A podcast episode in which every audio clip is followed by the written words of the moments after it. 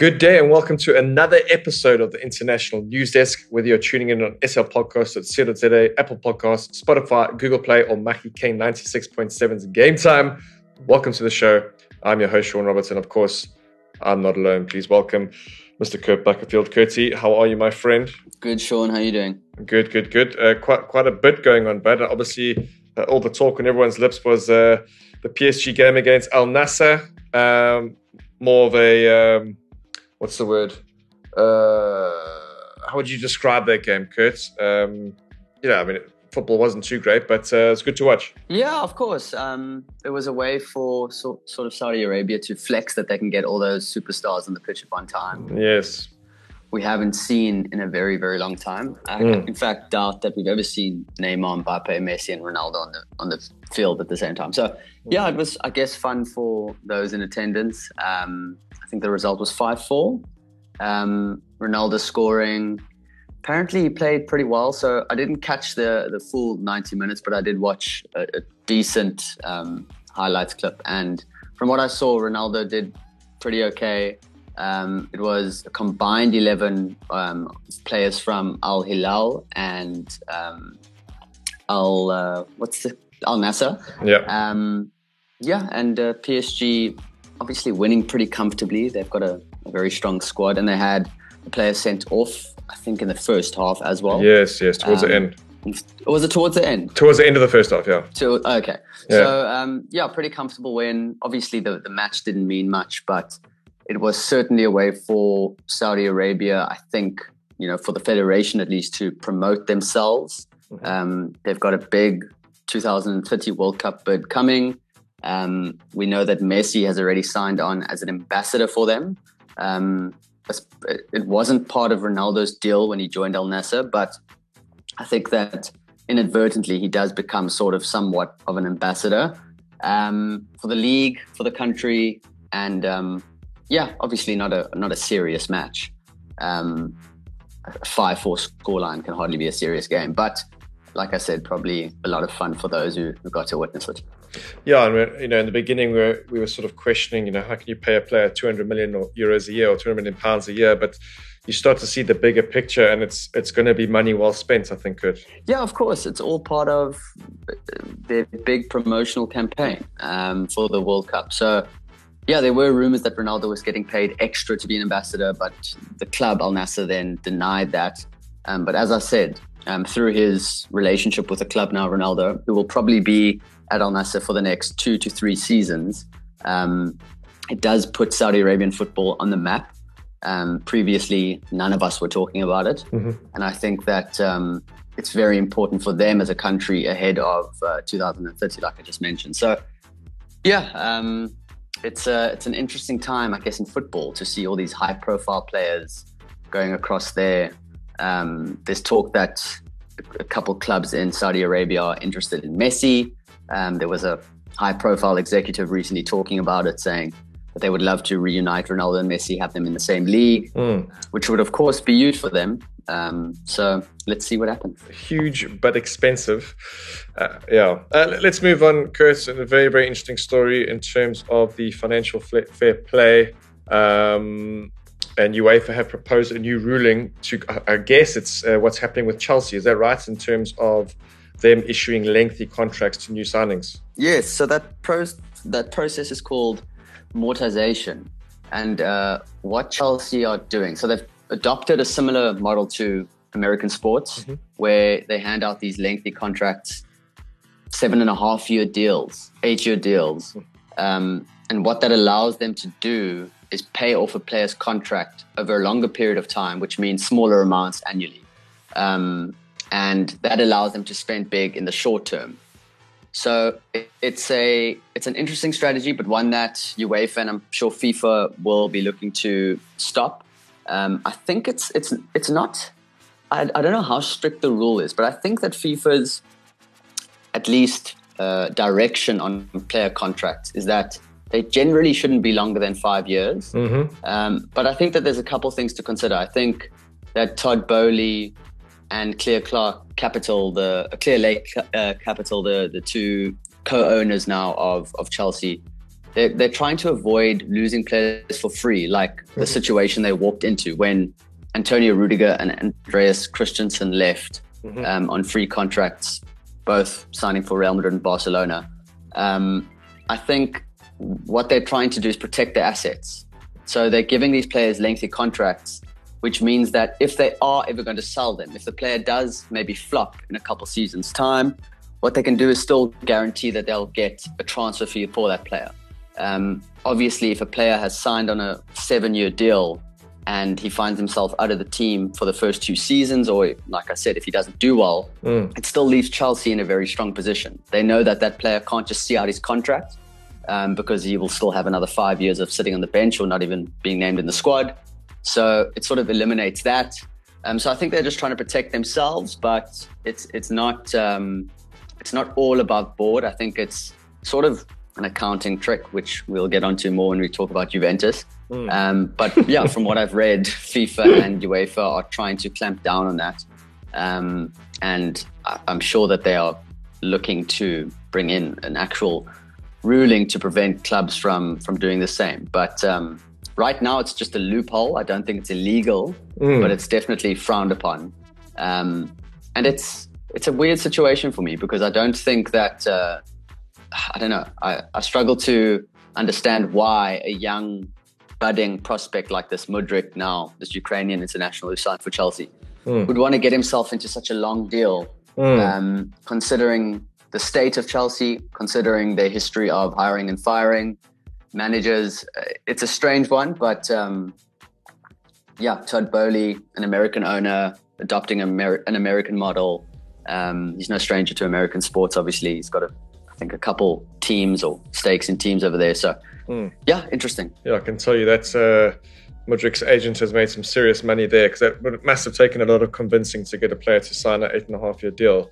Um, I do agree with you, but but like you said, it, surely it can work in the opposite direction in terms of if a player gets injured, if he does find himself out of the starting eleven or starting squad, he loses interest and not prepared to move. You do get players like that who just ride it out. I guess. I mean, that's that could backfire, I guess, but you would hope, being a professional, that wouldn't be the case, right? No, of course, but it happens. Yeah. I mean, you would have played footballers with football with with players who saw this as a job. Um, yeah that's that's the nature of the sport. I think we like to believe that all players are in it for the passion, and that's not necessarily true. Yes. Um, also, feelings can change. A player can go into the sport feeling incredibly passionate, but then lose passion over time. So that happens, and we've seen that with players where um, players like Mesut Ozil sort of took the power back from clubs, which I kind of enjoyed to some extent. I was mm. like, fine, because clubs can sort of deal with players how they wish. They can just sort of kick a player out of the squad for a while, have them train with the reserves, treat them however they want.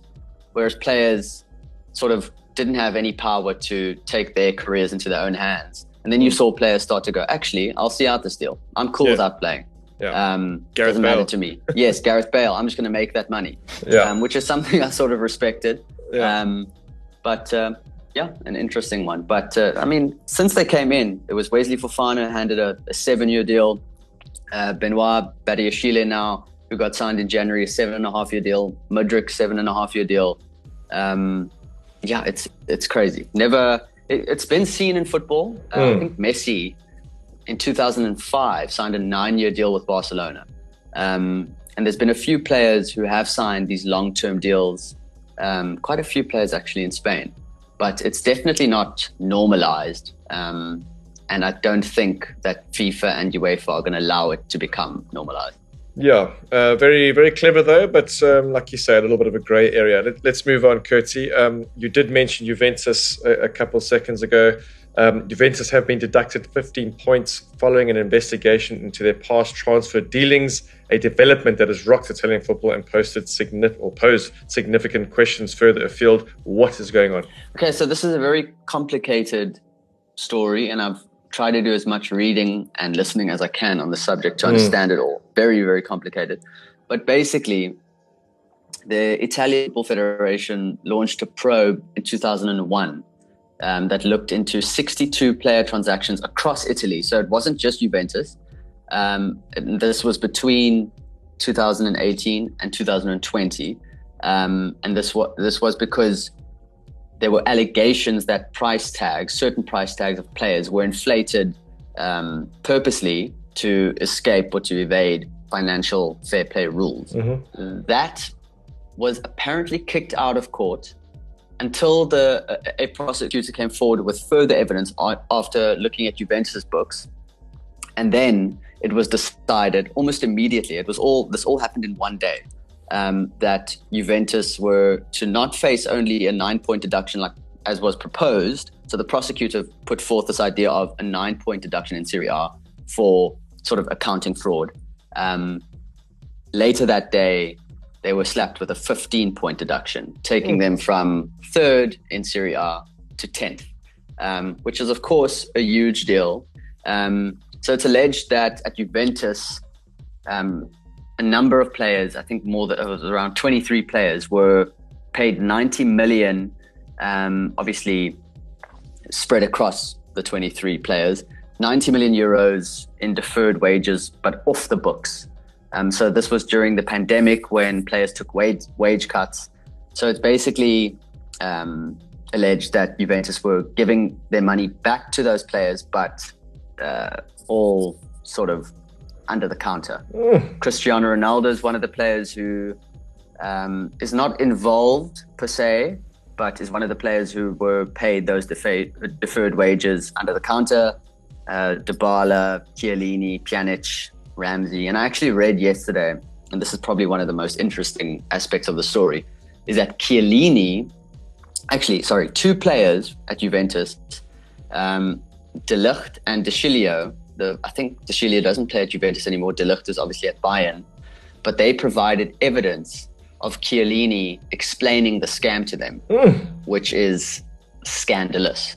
So um, yeah, let's let's see what happens there. I've read that players who knew knowingly were complicit in this scheme um, could face 30 day suspensions, but that only um, counts for the players playing in Italy. So I think Ronaldo in Saudi Arabia won't be punished, etc., um, etc. Et yeah, so it's a it's a big story. Um, obviously, Andrea Agnelli, the former president, resigned last year. Yes. Pavel Nedved, the vice president, re- resigned um, after these investigations or amid these investigations. So, yeah, an interesting story. It's big, uh, big, big news. Frightening, yeah. So I see you just said that uh, Agnelli was handed a 24 month suspension and Nev- Nedved uh, eight month ban as well. So, sure, that is hectic, eh? That is proper. Well, that's uh, well, yeah. I mean, Italians. But let's uh, let's moving on. Let's move on somewhere closer to home. Let's talk about Lyles Foster's move to Burnley. Um, epic. Great news to wake up to. I think it was yesterday I found out, um, or the day before, I think. But 22 years old. Um, it's it's four and a half year deal, I think, Kurt. Yeah, I mean that's a, a significant contract, um, four mm. and a half years, especially for a team who are very likely to be promoted next season from the championship. So, you know, South Africa could have a player playing in the Premier League next season, which is really exciting. Mm. Um, but yeah, Lyles had a good season. Um, he was playing at Westerlo in Belgium. I think 12 contributions in 21 games this season. Um, Kompany was adamant that he wanted to sign him. Vincent Kompany, former Manchester City player, who's obviously manager of Burnley. Mm-hmm. Um, so yeah, they were they were insistent on the deal. Um, Westerlo wanted to keep him, but um, Burnley fought pretty hard to to wrap up his signature, which I think it was announced on Wednesday, yesterday.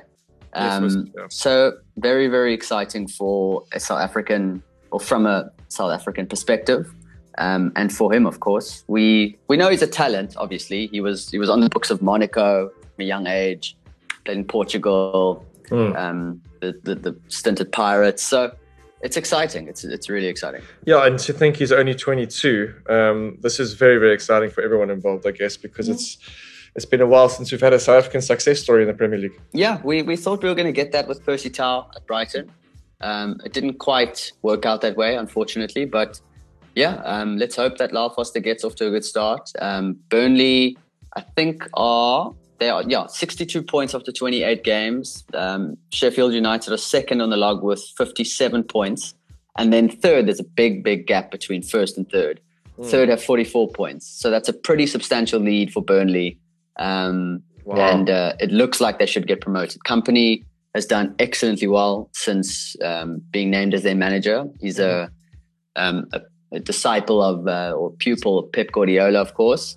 So the football they play is is very unburnley like. If you think of those Sean Dyche teams yes. of the past, um, yes. it's attractive football, um, a lot of movement, a lot of passing. So it's exciting to see, um, and uh, will be interesting. Yeah, uh, to see how Lyle Foster fits into that. Yeah, absolutely. Fun fact, Kurt: Turf Moor is where Sean Roberts made his debut for Sheffield Wednesday 21 years ago. What a story! Crazy. What a story! Frightening. That's incredible. Yeah, you sound sarcastic. But anyway. No, no, no, I mean it. Okay, I'll take it. That's fucking incredible. thanks, brother. Cody, anything else we should be keeping our eyes and ears open for in the coming week? Uh, no, a few FA Cup fixtures to look out for now. Um, hmm. Barcelona into the semi final of the Copa del Rey. United, at least with one um, one foot in the uh, Carabao Cup final after their first leg semi final win over Nottingham Forest. But no, um, let's just uh, the, the, obviously the transfer window ends soon.